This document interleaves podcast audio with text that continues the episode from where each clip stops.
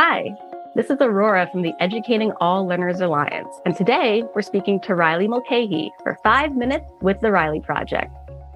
The Riley Project supports the one in five students who learn differently through creative storytelling and the resources needed to succeed in the 21st century.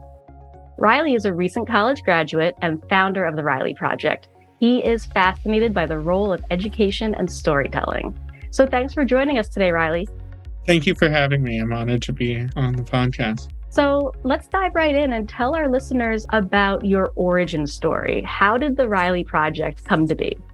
Yes, that's a great question. So, I am a person with learning differences. I have dyslexia. And in college, I really was trying to understand sort of the role of my dyslexia and also my interest in writing. I was an English major in college. So I had lots of questions of how could that be struggling with reading and writing and then now excelling in it.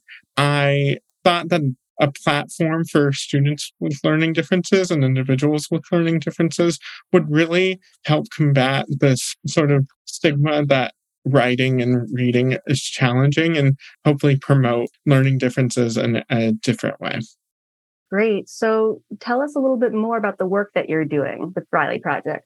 Yeah, so the Riley Project is a platform. We have a, website and we're on social media we are really interested in researching ways that storytelling and learning differences are connected and how we can, through storytelling, create more awareness of learning differences. Which then the hope is that professional development and attitudes would change for learning differences. Yeah. And so, along those lines, are there any new or upcoming projects that you're excited about? Yes, we actually have a project that is coming up, a little teaser with EALA, and we're really excited to share more about it soon. And we are going to be focusing on a couple other things, but yeah, that that's the main one. Oh, I love the little teaser. Stay tuned for that EALA and Riley project collab. So, looking ahead, where would you like to see the Riley project in five years? I think that one of the main parts of storytelling is partnerships through the community. So, really making sure that we're working with wonderful organizations such as EALA to make sure that everyone has a platform for their storytelling and through their learning differences and educational journey. So, that would be definitely partnering with other organizations. Yeah. So if somebody listening or someone out there wants to share their story with you, how can they get involved?